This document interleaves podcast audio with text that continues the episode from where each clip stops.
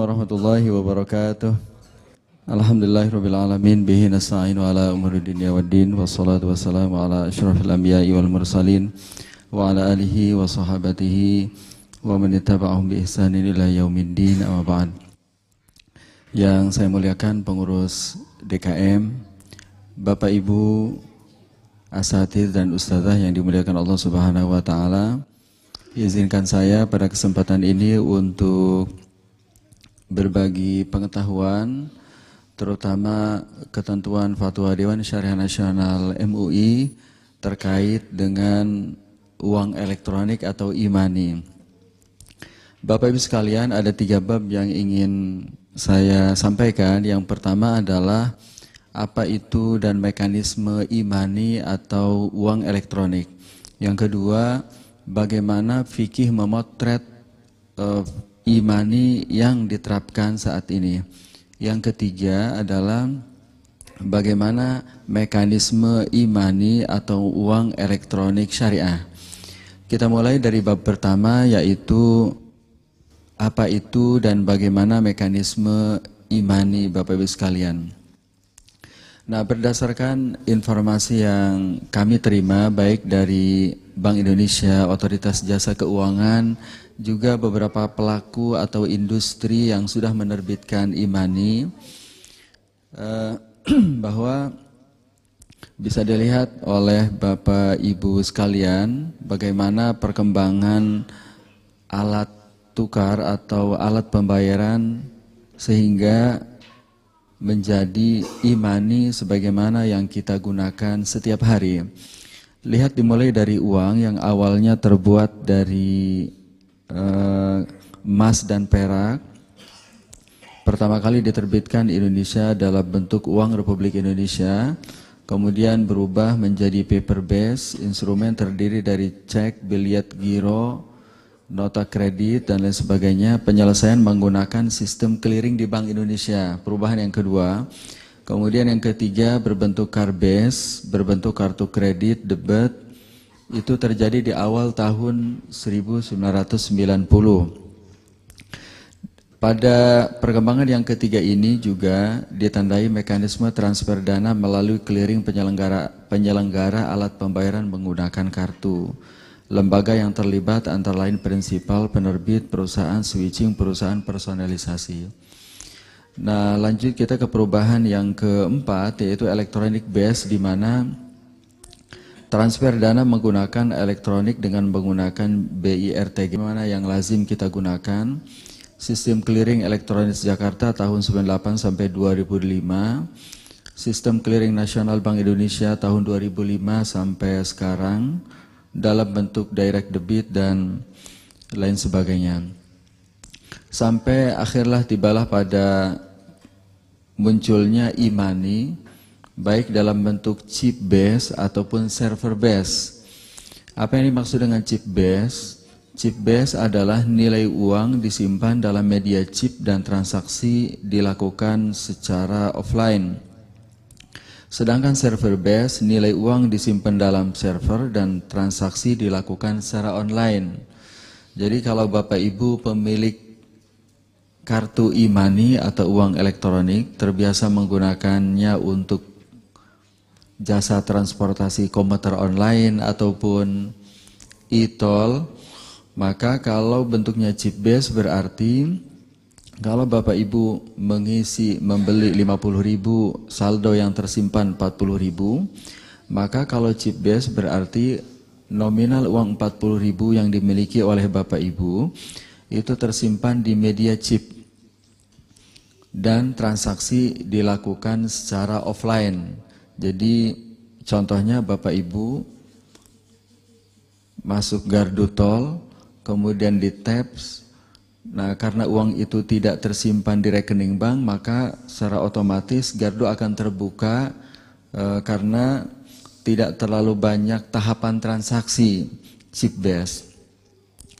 Itu kira-kira Bapak Ibu sekalian, kalau dilihat dari perubahan alat pembayaran hingga menjadi imani atau uang elektronik.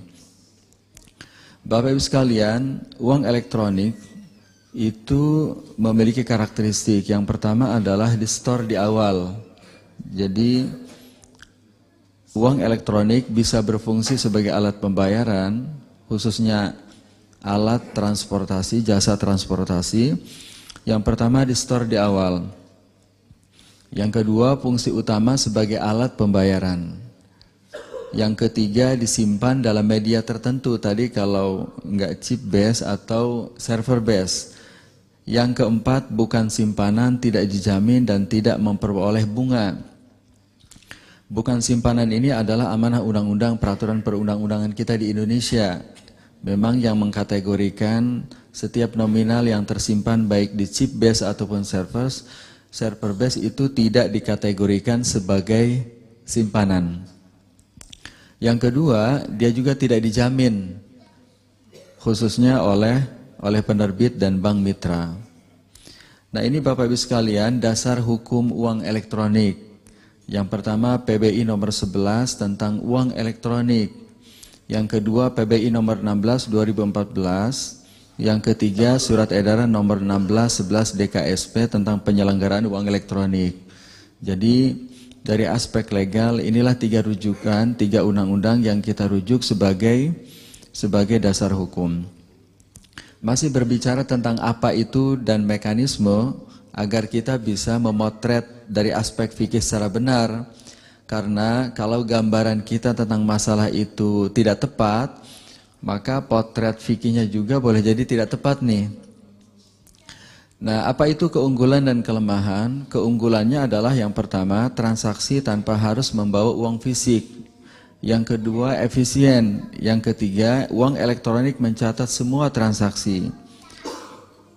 Yang keempat penghematan biaya pencetakan uang fisik. Dan yang terakhir mengurangi salah hitung dan penyelewangan uang bagi pengusaha atau pedagang. Nah sedangkan kelemahannya belum dapat digunakan untuk semua jenis transaksi dan yang terakhir uang elektronik beresiko hilang seluruhnya. Jadi untuk chip base sebagaimana yang dilakukan saat ini, itu kalau kartunya hilang maka nominal uang yang tersimpan dalam chip tersebut otomatis raib. Dan siapa orang yang menemukannya berarti dialah yang akan menemukan uang atau nominal yang tersimpan dalam kartu tersebut. Nah, Bapak sekalian, uh, apa aja ragam uang elektronik Ragam elektronik kalau dilihat dari jenis medianya itu ada dua, server base dan chip base. Server base itu online, nilai uang tersimpan dalam server dan transaksi dilakukan secara online. Kalau chip base berarti offline, nilai uang disimpan dalam media chip, nilai uang disimpan dalam media chip dan transaksi dilakukan secara offline. Nah, sedangkan kalau dari aspek pencatatan ada register dan unregister. Kalau register berarti data identitas pemegang terdaftar dan tercatat di penerbit. Sedangkan kalau unregister, data identitas pemegangnya tidak terdaftar dan tidak tercatat pada penerbit. Nah, kalau kita kalau kita perhatikan jenis uang elektronik yang biasa kita gunakan, itu kira-kira ada nama nama pemiliknya apa tidak? Tidak ada, berarti register atau unregister? Unregister. Kalau dilihat dari medianya server base apa chip base? Chip base. Jadi rata-rata yang kita gunakan ini adalah chip base dan unregister.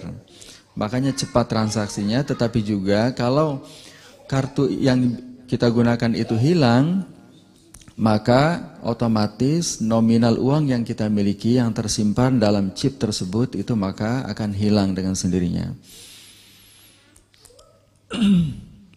Nah, Bapak Ibu sekalian, kita juga eh, mendapatkan tambahan informasi ini dari Asbisindo Asosiasi Bank Syariah di Indonesia bahwa kalau kalau penerbitnya bank, penerbitnya bank misalnya BNI Syariah atau bank syariah mandiri atau bank muamalat itu maka dananya teliti tapi untuk kategori kewajiban segera. Ini juga ilmunya saya baru tahu Pak. Tiga hari yang lalu setelah mereka presentasi. Ini tidak disimpan di dana pihak ketiga. Oleh karena itu, tidak mungkin diinvestasikan, tidak mungkin ditempatkan di instrumen lain. Nah, sedangkan kalau penerbitnya bukan bank, maka dana itu akan ditempatkan di dana pihak ketiga yang memungkinkan untuk diinvestasikan. Mungkin untuk diinvestasikan. Jadi kita ulangi ya. Dilihat dari penerbitnya, kalau penerbitnya adalah bank, seperti misalnya BSM, Bank Muamalat, eh, BNI, sekarang kan yang co-branding ada dua ya. Maka dana itu disimpan di liability, kategorinya kewajiban segera dan bukan disimpan di DPK. Oleh karena itu tidak tidak mungkin dikelola. Tidak mungkin dikelola di luar peruntukan di luar peruntukan kefungsian eh, apa uang elektronik misalnya ditaruh di sukuk atau ditempatkan di instrumen bisnis lain tidak mungkin karena sistemnya tidak memungkinkan itu sedangkan kalau dana tersebut ditempatkan sedangkan kalau penerbitnya selain bank seperti Indomaret yang menerbitkan itu kan bukan bank maka kalau kita membeli kartu Indomaret 50 ribu saldo 40 ribu maka 40 ribu itu akan ditaruh di DPK di Bank Mandiri. Nah maka secara sistem itu akan memungkinkan bagi bank untuk tanda kutip memanfaatkan dana itu di luar peruntukan selama dana itu mengendap. Begitu sistemnya. Sistem e, menurut penuturan dari Asosiasi Bank Syariah atau Asbisindo yang presentasi ke MUI e, beberapa hari waktu yang lalu. Nah inilah Bapak sekalian beberapa contoh dari jenis uang elektronik yang chip base. Nilai uang yang teratas ini nilai uang disimpan dalam media chip dan transaksi dilakukan secara offline. Lihat teratas 1, 2, 3, 4, 5, 6, 7, 8. Saat ini sih rata-rata kita memang harus di tabs. Jarang seperti yang di mana Australia, di Kuala Lumpur, tidak perlu dibuka kaca, kita langsung dari jarak jauh. Yang biasanya begitu yang nobu biasanya ya. Yang nobu tapi agak mahal. Harganya di atas standar. Lihat kalau yang penerbitnya di bawah yang server base, itu penerbitnya kategori server base. Cukup banyak ya, Mandiri, Bank BRI dan lain sebagainya. Ini contoh juga uang elektronik yang teratas itu chip base, Dilihat BCA, Mandiri, BRI, BNI, ini semuanya konvensional. Di bawah, lihat yang server base, CIMB, Indosat, Telkomsel, Arta Jasa, Telkom, uh, dan lain sebagainya. Ini contoh uang uh, elektronik. Begini bagaimana alur transaksi yang terjadi dalam uang elektronik kategori chip base sebelah kiri, dan server base sebelah kanan. Bapak Ibu mungkin bisa memperhatikan bagaimana uh, alur transaksi di chip base dan uh, server base. Nah, selanjutnya Bapak Ibu sekalian, pertanyaan fikihnya, boleh nggak kita menggunakan uang elektronik yang biasa digunakan oleh masyarakat saat ini baik untuk komuter lain kemudian untuk uh, untuk e-tol dan lain sebagainya. Kalau memang dibolehkan apa alasannya? Bersyarat apa tidak bersyarat? Kalau tidak membolehkan bagaimana dapur fikihnya? Berikutnya. Nah Bapak Ibu sekalian Nah, uang uang elektronik itu alat pembayaran yang memenuhi empat unsur sebagaimana yang disebutkan tadi Bapak Ibu sekalian. Nah, bagaimana hukumnya? Menurut pandangan saya menyimpulkan dari diskusi yang terjadi di Dewan Syariah Nasional MUI di Jakarta, maka transaksi yang terjadi uh, baik antara pemilik kartu dengan penerbit atau penerbit dengan mitra bank ataupun dengan pedagang seperti jasa marga atau dan lain sebagainya itu masih dikategorikan sebagai imani konvensional, masih dikategorikan sebagai imani non syariah. Nah, kenapa Bapak Ibu sekalian? Pertama, kontrak yang terjadi antara pihak-pihak imani itu tidak jelas dan tidak mengikuti skema transaksi syariah sehingga hak dan kewajiban para pihak tidak bisa diketahui. Jadi kata kunci nomor satu ini adalah bahwa kontraknya tidak jelas. Karena bab pertama untuk memotret berapa berapa bagi hasilnya, berapa fee-nya, berapa marginnya, apa kewajibannya, kapan terjadi perpindahan kepemilikan, siapa yang menanggung resiko. Nah, pertanyaan jawaban dari pertanyaan-pertanyaan tersebut itu baru bisa kita jawab andaikan identitas akadnya bisa diketahui. Kalau kita bilang transaksi antara dokter dengan pasien itu ijaroh, maka kalau judulnya ijaroh, maka fee yang harus didapatkan oleh seorang setiap dokter atas satu pasien itu harus diketahui di awal walaupun penyerahan fee-nya di akhir setelah layanan medis. Tapi jumlah berapanya harus diketahui dari awal karena judulnya ijaroh. Begitu pula kita kalau naik angkot, kalau judulnya adalah ijaroh, jual sewa di mana supir angkot menjual jasa menghantarkan, maka judulnya adalah ijaroh, maka harga menghantarkan dari jarak A ke B itu harus diketahui dari awal walaupun penyerahan uangnya dilakukan setelah kita nyampe. Begitu pula kalau kita naik taksi, kalau judulnya adalah ijaroh, di mana perusahaan taksi yang diwakili oleh driver menjual jasa menghantarkan kita, maka judulnya adalah ujroh. Kalau ujroh tidak boleh, tidak disepakati di awal. Begitu pula kalau karya, karyawan perusahaan dengan perusahaan. Kalau akadnya adalah ijaroh, di mana para karyawan ini menjual jasa skillnya dan dibayar oleh perusahaan. Kalau judulnya adalah ijaroh, maka yang didapatkan adalah fee atau ujroh. Kalau judulnya fee, maka pada saat karyawan kontrak MOU dengan perusahaan, maka nominalnya harus muncul. Walaupun penyerahannya gaji ditransfer setiap awal bulan, tetapi jumlah nominal itu karena judulnya ijarah harus diketahui gitu. Gitu. Kalau transaksi di swalayan, di 212 mat dan lain sebagainya adalah jual beli, maka pendapatan yang didapatkan oleh penjual bukan lagi fee, tetapi margin. Margin riba atas harga pokok karena jualnya adalah jual beli. Nah, karena jual beli maka tidak diwajibkan bagi penjual untuk menjelaskan daftar mana komponen harga jual dan mana komponen keuntungan karena judulnya adalah jual beli. Ini jual beli. Kalau ada uh, si Pulan dan kalau ada si A dan si B, kalau ada Pak Abdullah dengan Pak Ahmad berkongsi, bersyirkah, Pak Abdullah menyerahkan 100% modalnya berupa uang tunai, uh, Pak Ahmad menyerahkan skillnya. Jadilah dia usaha, yang satu pemilik modal, yang satu pengelola. Karena judulnya adalah bagi hasil, maka berlakulah seluruh ketentuan akad bagi hasil di mana keuntungan berbentuk prosentase dan kerugian ditanggung oleh modal kecuali dilakukan oleh pengelola karena menyalahi ketentuan transaksi yang disepakati. Nah, tadi saya bisa mengemukakan bahwa ini ijaroh, bahwa ini jual beli, bahwa ini bagi hasil, dengan mudah bisa menentukan mana hak dan kewajiban.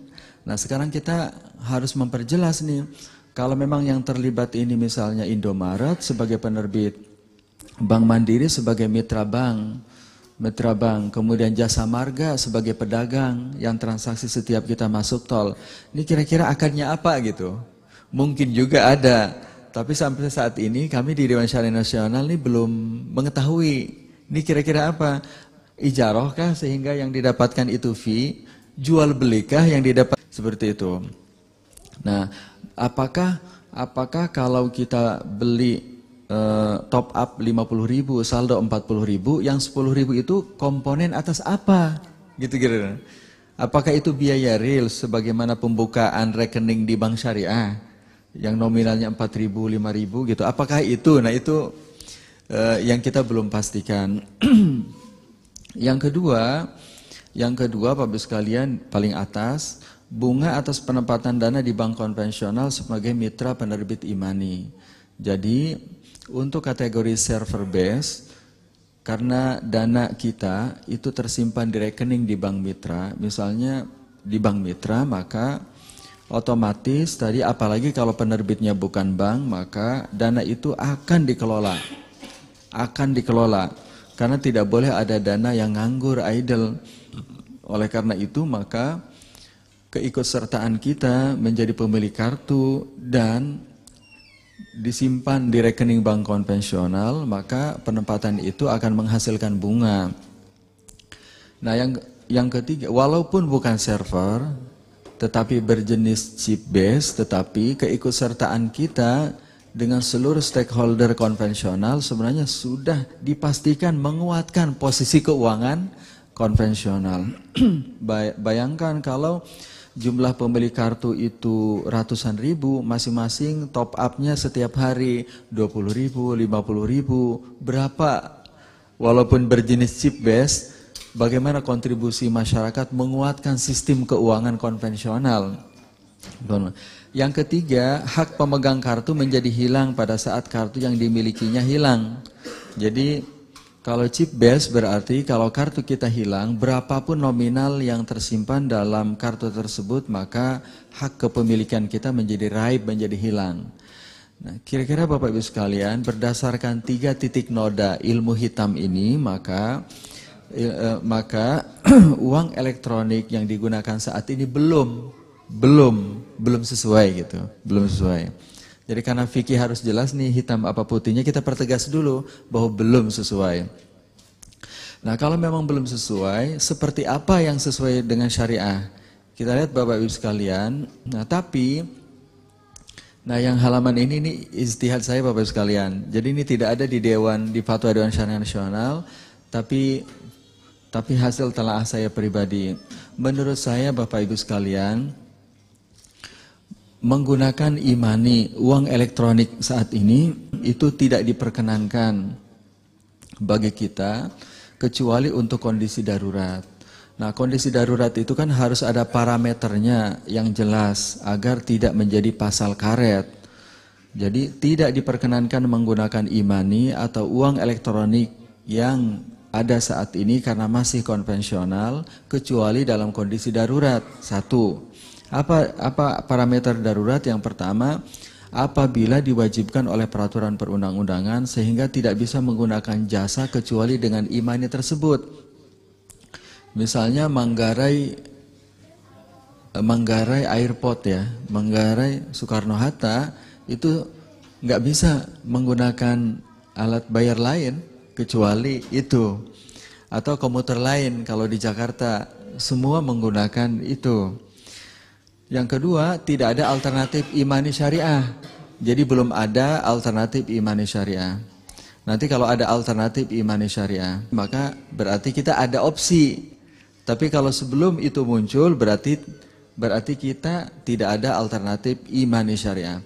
Yang ketiga, kalau kita tidak menggunakan imani konvensional, maka kebutuhan primer kita ke atas tidak terpenuhi. Kan kebutuhan itu kan ada primer, sekunder, tertier.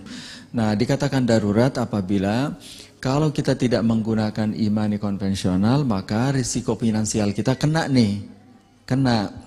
Misalnya kita sih berangkat kerja bisa-bisa aja pakai motor. Tetapi kalau di Jakarta, kalau tinggalnya di Bogor, berarti kira-kira Mungkin beda-beda, ada yang bisa, ada yang tidak tepat waktu. Tapi mungkin untuk banyak orang, beberapa orang yang tinggalnya jauh dari tempat kerja, boleh jadi menggunakan kereta itu jadi satu-satunya alternatif agar tepat waktu. Kalau dia pakai motor bisa, tetapi tidak menunaikan amanah kerja secara profesional di antaranya tepat waktu. Atau imani itol. Boleh juga mungkin setiap kita anti tol gara-gara ini konvensional, tetapi bagi beberapa orang masuk tol itu menjadi kebutuhan, menjadi kebutuhan kerja agar pekerjaan profesional yang menjadi amanah yang sudah kita tanda tangan ini bisa kita tunaikan sesuai dengan ayat ya ayyuhalladzina amanu aufu bil uqud. Nah, oleh karena itu berdasarkan tiga parameter ini, maka menggunakan imani konvensional diperkenankan dengan tiga parameter. Yang pertama apa tadi? Apabila memang diwajibkan oleh undang-undang. Tidak ada opsi lain untuk menggunakan jasa itu. Tidak bisa tidak bisa cash, tidak bisa tunai. Yang kedua belum ada alternatif imani syariah. Belum ada alternatif imani syariah. Nah, mudah kita doakan nih uh, imani syariah sebisa cepat uh, keluar izinnya dan menerbitkan imani syariah. Kemudian yang ketiga ada risiko finansial primer kalau tidak kita gunakan keterlambatan kerja, fisik yang lelah ketika bekerja, dan lain sebagainya. Jika ada tiga parameter ini, maka kita dibolehkan untuk menggunakan imani karena darurat semata. Kalau darurat itu berarti maka uh, pada saat ada alternatif imani syariah, maka maka kita tidak diperkenankan kembali menggunakan imani konvensional gitu, imani konvensional. Nah, Bapak Ibu sekalian, pertanyaan bab yang ketiga Tadi bab pertama apa itu imani, bab yang kedua bagaimana hukumnya imani yang dijalankan saat ini dan bab yang terakhir Bapak Ibu sekalian bagaimana rambu-rambu imani syariah. Satu, menurut fatwa Dewan Syariah Nasional tentang uang elektronik. Fatwa ini belum keluar Bapak Ibu sekalian. uh, belum bisa diupload di situs DSN. Yang pertama adalah dia dikatakan imani syariah apabila biaya-biaya layanan fasilitas harus real Bapak Ibu sekalian. Jadi harus real, masuknya real, memang komponen biayanya digunakan untuk mendukung proses kelancaran kelancaran penyelenggaraan uang elektronik dan harus disampaikan kepada pemegang kartu secara benar sesuai syariah dan peraturan perundangan sesuai dengan prinsip takwid ganti rugi ijaroh atau ijaroh. Jadi kalau kita top up 50 ribu ternyata ada saldo 40 ribu berarti ada 10 ribu yang diambil oleh penerbit. Nah menurut Fatwa Dewan Syariah Nasional ini angka 10 ribu ini harus jelas. Dia itu pengganti apa saja, komponen apa saja. Jangan sampai seperti kita membeli pulsa listrik kalau habis. Kita isi 100 ribu, sisanya berapa? Bisa 70 ribu. Jadi yang 30 ribu itu apa gitu? Komponen apa aja sebenarnya kok sebesar itu dipotong gitu? Sebesar kalau listrik. Nah ini kalau memang 10 ribu komponennya apa aja? Nah Dewan Syariah Nasional mewajibkan itu harus real, biaya real. Sebagaimana pembukaan rekening di bank syariah. Angkanya kan 5 ribu, 5.500, 4.500 karena dia e, biaya ganti atas buku dan lain sebagainya gitu sehingga besarannya memang real besarannya real. Nah disebutkan sebagai ganti rugi atau ta'wid atau ijaroh. Jadi ganti rugi itu maksudnya e, biaya itu nominal itu lazim standar sebagai ganti rugi atas real cost yang digunakan dalam proses pendaftaran atau dalam proses top up. Yang kedua, penggunaan uang elektronik wajib terhindar dari transaksi yang dilarang, ribawi, goro, riswah, isrop, dan objek yang terlarang. Yang ketiga, jumlah nominal uang elektronik yang ada penerbit harus ditempatkan di bank syariah. Karena transaksi di bank konvensional itu pinjaman berbunga yang diharamkan. Jadi nanti kalau ada imani syariah, maka wajib Bapak sekalian ditempatkan di bank syariah. Di bank syariah. Karena kalau di bank konvensional kita sudah selesai final mengatakan bahwa transaksi di bank konvensional itu transaksi pinjaman berbunga baik di funding atau financing. Jadi kalau kita pemilik giro, tabungan deposito, apa pun produknya maka tidak hanya oleh fikih tetapi juga oleh peraturan perundang-undangan bahwa kita ini adalah kreditur. Sedangkan bank sebagai penerima dana giro, tabungan, dan deposito kita itu dikategorikan sebagai debitur. Oleh karena itu, kapan ada penambahan dana atas pokok giro, tabungan, dan deposito dalam rekening kita, maka tambahan itu dikategorikan sebagai bunga yang diharamkan atau riba atau riba jahiliyah atau riba nasa atau riba dain sesuai dengan kaidah usul kullu qardin jaronafan bahwa riba.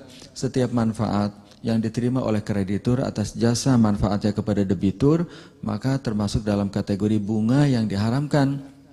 Sesuai juga dengan tiga ayat Al-Quran A'udzubillahi minasyaitonirrajim wa ahallallahu al-bai'a wa harrama riba. Yang kedua, ya ayyuhalladzina amanu la ta'kulu riba adhafa mudhafa dan yang ketiga, ya ayyuhalladzina amanu taqullaha wa dzaru ma baqiya minar riba. Seluruh ulama ilmu ulama tafsir seperti Al-Qurtubi di kitab Qurtubi, Al-Baidawi di tafsir Al-Baidawi dan lain sebagainya sepakat bahwa lafaz riba yang ada dalam tiga ayat itu adalah riba jahiliyah yang terjadi dalam utang piutang seperti yang terjadi di bank konvensional. Begitu pula di, di aspek financing di mana bank konvensional juga menyalurkan dana yang didapatkan dari pemilik tabungan giro deposito kemudian disalurkan ke uh, pihak ketiga. Sama juga transaksinya adalah uh, pinjaman berbunga.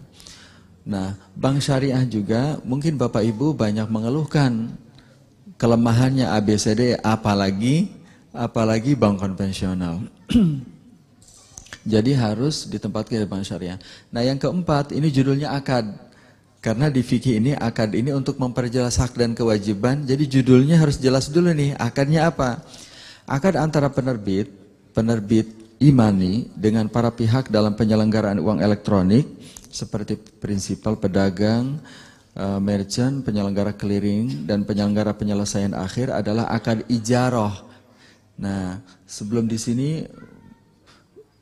saya ingin jelaskan, jadi akad itu, kontrak itu dibagi tiga Bapak Ibu sekalian. Yang pertama adalah akad jual beli, seperti Bapak Ibu jual, beli di Swalayan, di Alfa Indomaret 212, jadi Bapak Ibu bawa uang, masuk ambil barang, serahkan ke kasir, serahkan uang 500 ribu, Bapak Ibu sudah mendapatkan barang-barang yang Bapak Ibu beli.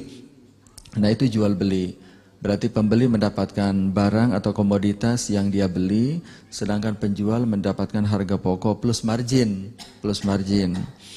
Nah yang kedua akan ijaroh atau sew atau jual manfaat jual manfaat seperti karyawan atau dokter atau apalagi uh, dokter, driver, supir, apalagi ya dan lain sebagainya. Nah itu ijaroh atau yayasan pendidikan.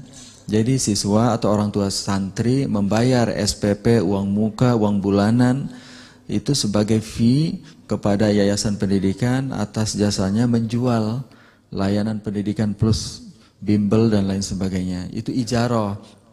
Itu ijaroh. Nah, jual beli atau baik dengan akad jual manfaat atau ijarah ini sama-sama jual beli. Cuman kalau baik yang dijual adalah barang, sedangkan kalau ijarah yang dijual adalah manfaat. Manfaat. Kan dokter juga jualan kan, cuman yang dijual bukan barang tapi skill. Eh, karyawan juga yang dijualan, cuman yang dijual bukan barang, tetapi yang dijual adalah skill, manfaat, manfaat. Nah, sedangkan yang ketiga adalah akad bagi hasil atau mudoroba atau masyarakat di mana di luar klaster jual beli dan di luar klaster klaster ijaroh karena itu pertemuan antara modal dan e, pengelola. Ada pemilik modal, memiliki uang tunai tapi tidak mampu mengelola. Ada orang pengelola tapi tidak memiliki modal. Nah, pertemuan ini dikata, dikategorikan sebagai akad bagi hasil di mana ada keuntungan dan kerugian sama sama-sama untung, sama-sama rugi kaidahnya sesuai dengan hadis Rasulullah al-kharaj bidoman atau al-ghurmu bil Nanti kita akan buka mudah-mudahan dalam sesi tanya jawab. Jadi akad antara penerbit dengan para pihak penyelenggara itu namanya akad ijaroh, berarti jual sewa, sewa. Jadi atas jasanya mengelola, kalau ada imani syariah berarti penerbit ini mendapatkan fee ini atas jasa penata usahaan, pencatatan eh, akan mendapatkan fee. Sebagaimana asuransi syariah kalau kita bayar premi, Uh, maka kalau kita bayar premi bulanan satu juta, kalau asuransinya asuransi jiwa maka akan dibagi tiga tuh. Uh, empat ratus ribu, empat ratus ribu, dua ratus ribu. Empat ratus ribu itu kategorinya tabaru, diinvestasikan untuk menutupi klaim kita. Yang empat ratus ribu itu adalah investasi mudoroba. Kalau kita berhenti maka uang itu akan kembali ke kantong kita dan yang 200 ribu adalah fiat kepada asuransi syariah atas jasa tadi uh, mengelola uh, dana kita. Nah begitu pula ini uh, ijarah itu mendapatkan fee atas jasa mengelola sampai kita mendapatkan kartu imani tersebut. Nah kalau akad jualah ini maksudnya adalah akad jualah ini salah satu sub dari akad ijarah di mana seseorang mendapatkan reward, mendapatkan fee andaikan berhasil mencapai target tertentu. Sederhananya kita bilang ke anak kita, ke anak-anak kita, eh siapa yang hafalan per bulannya mencapai satu juz akan dibelikan sepeda. Nah, tidak setiap anak yang ikut lomba akhirnya dapat sepeda, hanya yang mencapai satu juz saja yang dapat sepeda. Itu namanya ju'alah jo'alah. Jadi jo'al, reward itu seperti kisah yang diabadikan dalam surat Yusuf. Qalu nafqidu su'al malik waliman ja'a bihim luba'iri wa ana bihi za'im. Kisah Yusuf dulu. Qalu nafqidu su'al malik waliman ja'a bihim luba'irin wa ana bihi za'im. Maksudnya wa ana bihi gharim. Ya akad jo'alah. Nah yang yang ketiga akad wakalah bil ujroh. Akad wakalah bil ujroh. Jadi Eh, pihak penerbit, pihak pedagang seperti jasa marga untuk itol, dia mendapatkan fee karena mewakili kita untuk membayarkan setiap nominal yang harus kita bayarkan ke pedagang ke jadi alih-alih kita harus mengeluarkan uang tunai tapi cukup dengan tempel kita sudah eh, gardu terbuka dan kita bisa menikmati layanan tol. Nah, nah, siapa yang mengurus itu? Yang mengurus itu adalah tadi pihak penyelenggara. Atas jasa mereka kita bayar fee. Yang kelima, akad antara penerbit dengan pemegang uang elektronik adalah akad wadiah atau korut. Nah, memang ini istihad kami, Bapak sekalian ya, istihad ya, bahwa menurut kami bahwa uang yang tersimpan tadi itu wadiah atau korut. Wadiah itu titipan yang bisa diambil kapan saja. Kor juga bisa diambil kapan saja tetapi nominalnya tidak boleh berkurang gitu. Jadi kami ini kalau memang ada imani syariah maka kami menerapkan itu kord atau wadiah. Sehingga uang pemilik kartu tidak boleh berkurang. Tidak boleh berkurang. Nah yang keenam, akad antara penerbit dengan agen layanan keuangan digital itu ijarah, jualah atau wakalabil ujrah. Yang ketujuh, dalam hal kartu yang digunakan sebagai media uang elektronik hilang, maka jumlah nominal uang pada penerbit tidak boleh hilang karena uang itu adalah milik pemegang kartu. Nah, jadi menurut Fatwa Dewan Syariah Nasional, jadi yang kita izinkan adalah nanti yang register. Jadi yang kita izinkan nanti yang register dan server base. Jadi silahkan kalau mau uh, apa chip base atau unregistered tetapi Fatwa dan Syariah Nasional harus bahwa uang kartu ini kalau hilang maka hak hak hak pemilik kartu tidak boleh hilang. Nah, tapi industri bilang sistemnya tidak memungkinkan gitu. Nah, kami bilang itu tidak adil, sistemnya dibuat gitu. Sistemnya dibuat seperti apa supaya karena uh, hasil diskusi kita dengan industri beberapa hari yang lalu memang karena dia chip base sehingga kartu itu dianggap sebagai dompet. Jadi kalau orang kehilangan dompet, udah hilang dompet, udah nggak ada yang bertanggung jawab. Tapi kalau ada orang menemukan dompet, jadinya milik dia. Ternyata bapak sekalian, jumlah uang, jumlah masyarakat yang kehilangan kartu itu jumlahnya banyak terkian eh, banyak uang itu hilang dan ditemukan oleh orang lain dia tidak kena radar bank juga ada karena nggak ada pencatatannya. Terus kamu bilang, terus jadinya apa? Lu kotoh apa? Lu kotoh barang temuan apa gitu. Nah, jadi nomor tujuh ini kami hanya mengizinkan untuk uh, kategori server dan register di mana kalau kartu hilang berarti hak uh, pemegang kartu tidak hilang. Nah ini Bapak Ibu sekalian, uh, diskusi kami yang panjang berbulan-bulan yang akhirnya kami menyimpulkan bahwa imani itu bahwa uang elektronik adalah saman atau nukud adalah alat tukar. Diskusinya panjang, apakah imani itu uang atau bukan uang, uang atau bukan uang, berbulan-bulan kita berdiskusi dengan Bank Indonesia dan OJK dan akhirnya kami menyimpulkan bahwa imani itu adalah uang. Sebagaimana yang disampaikan oleh Sulaiman Mani dari Saudi, anak duhu wa kullu wasitin litabadul yalqa qabulan aman mahma kana dzarikal wasit ala wa ala ayyi halin yakul. Jadi kalau Bitcoin aja masih diperdebatkan beberapa komunitas mengatakan itu alat tukar karena yalqa qabulan aman apalagi apalagi imani. Dikatakan juga dalam uh, apa uh, al-muamalat al-maliyah al-mu'asirah dikatakan an-naqdu uang itu adalah matakhadzan nasu thamanan minal ma'adin al-madrubah awil araq awil awraq al-matbu'ah as-sadira anil muassasatil maliyah sahibatul ikhtisas. Jadi kriteria ini sudah ada pada imani. Oleh karena itu kami simpulkan bahwa imani itu adalah mata uang. Nah, Bapak sekalian, sepertinya perlu kita simpulkan dari awal nih. Uh, karena presentasinya cukup panjang. Kira-kira kata kuncinya, menggunakan imani konvensional tidak diperkenankan Bapak Ibu sekalian. Sesuai penjelasan di atas, kecuali dalam kondisi darurat dengan tiga parameter tadi. Parameter pertama apa tadi? Diwajibkan undang-undang.